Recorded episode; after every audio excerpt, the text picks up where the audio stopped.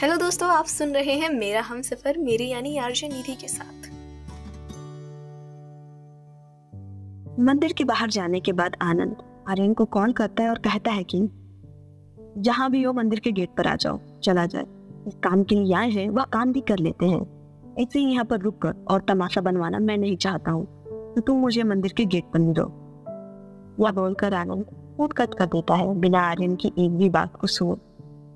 Phone cut होने के बाद आर्यन एक तट पर फोन को देख ही रहा था, तभी उसके कानों में आवाज आती है, कौन कट हो गया है, क्या देख रहे हो, अब किस सोच में डूब गए हो। यह आवाज किसी और की है, रागिनी की थी। रागिनी की आवाज सुनने के बाद आर्यन कहता है कि समझ में नहीं आ रहा है कि मंदिर आने के बाद ऐसा क्या हो गया। आनंद इतने गुस्से में था, मुझे इसको समझ में ही नहीं आता है, ये हर वक्त इतना गुस्सा क्यों करता है, पागल है ये लड़का पूरा का पूरा।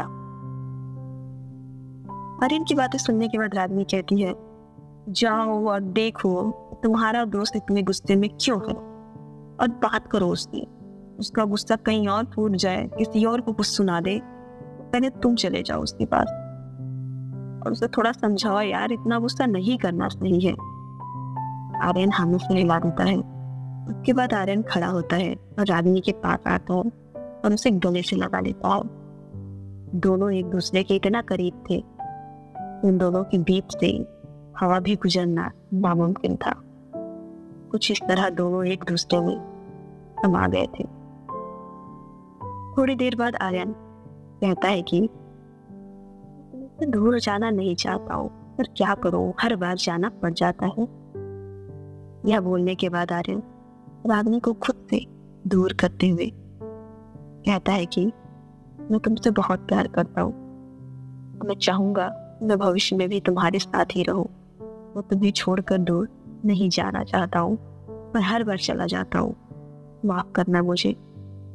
यह बोलने के बाद आर्यन रागिनी के दोनों गालों को अपने हाथों से पकड़ते हुए अपने करीब लाता है और उसके माथे पर प्यार से चूमता है और कहता है कि अपना ख्याल रखना, मैं चलता हूँ।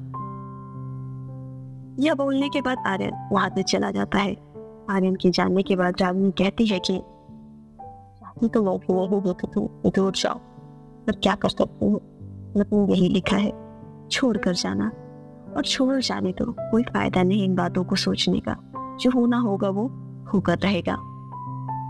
तभी रागिनी के पास तन्वी का कॉल आता है। कॉल को देखते हुए रागिनी खुद से कहती है कि ओहो, मैं इसको आज कितना इंतजार करवा दी हूँ, बम की तरह फूटेगी मुझ पर। उठा ले रागिनी, उठा ले, बात कर अपनी बहन से, देख क्या कहती है। रागिनी जैसे ही कॉल रिसीव करती है, वह तुरंत कहती है, बस थोड़ी देर रुक जाओ बच्चा, बस थोड़ी देर और रुक जा, मैं आ रही हूँ, बस आ गई।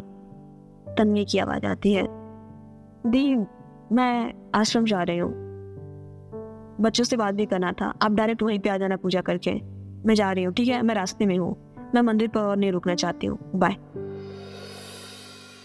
यह बोलकर तन्वी फोन कट कर देती है। रागिनी कहती है कि अब इसे क्या हो गया, यह ऐसी बातें क्यों कर रही है, मुझे तो समझ में नहीं आता मेरी बहन इतना गुस्सा कैसे करती है, मैं पागल हो जाऊंगी इस लड़की की वजह से। क्या कभी आर्यन और रागिनी को पता चल पाएगा आनंद तन्वी के बीच चल रहे गुस्से और दुश्मनी का? या तो आगे ही पता चलेगा। जानने के लिए तब तक सुनते रहे मेरा हम सफर आर्यन निधि के साथ audioguitara.com पर। ऑडियो पिटारा सुनना जरूरी है।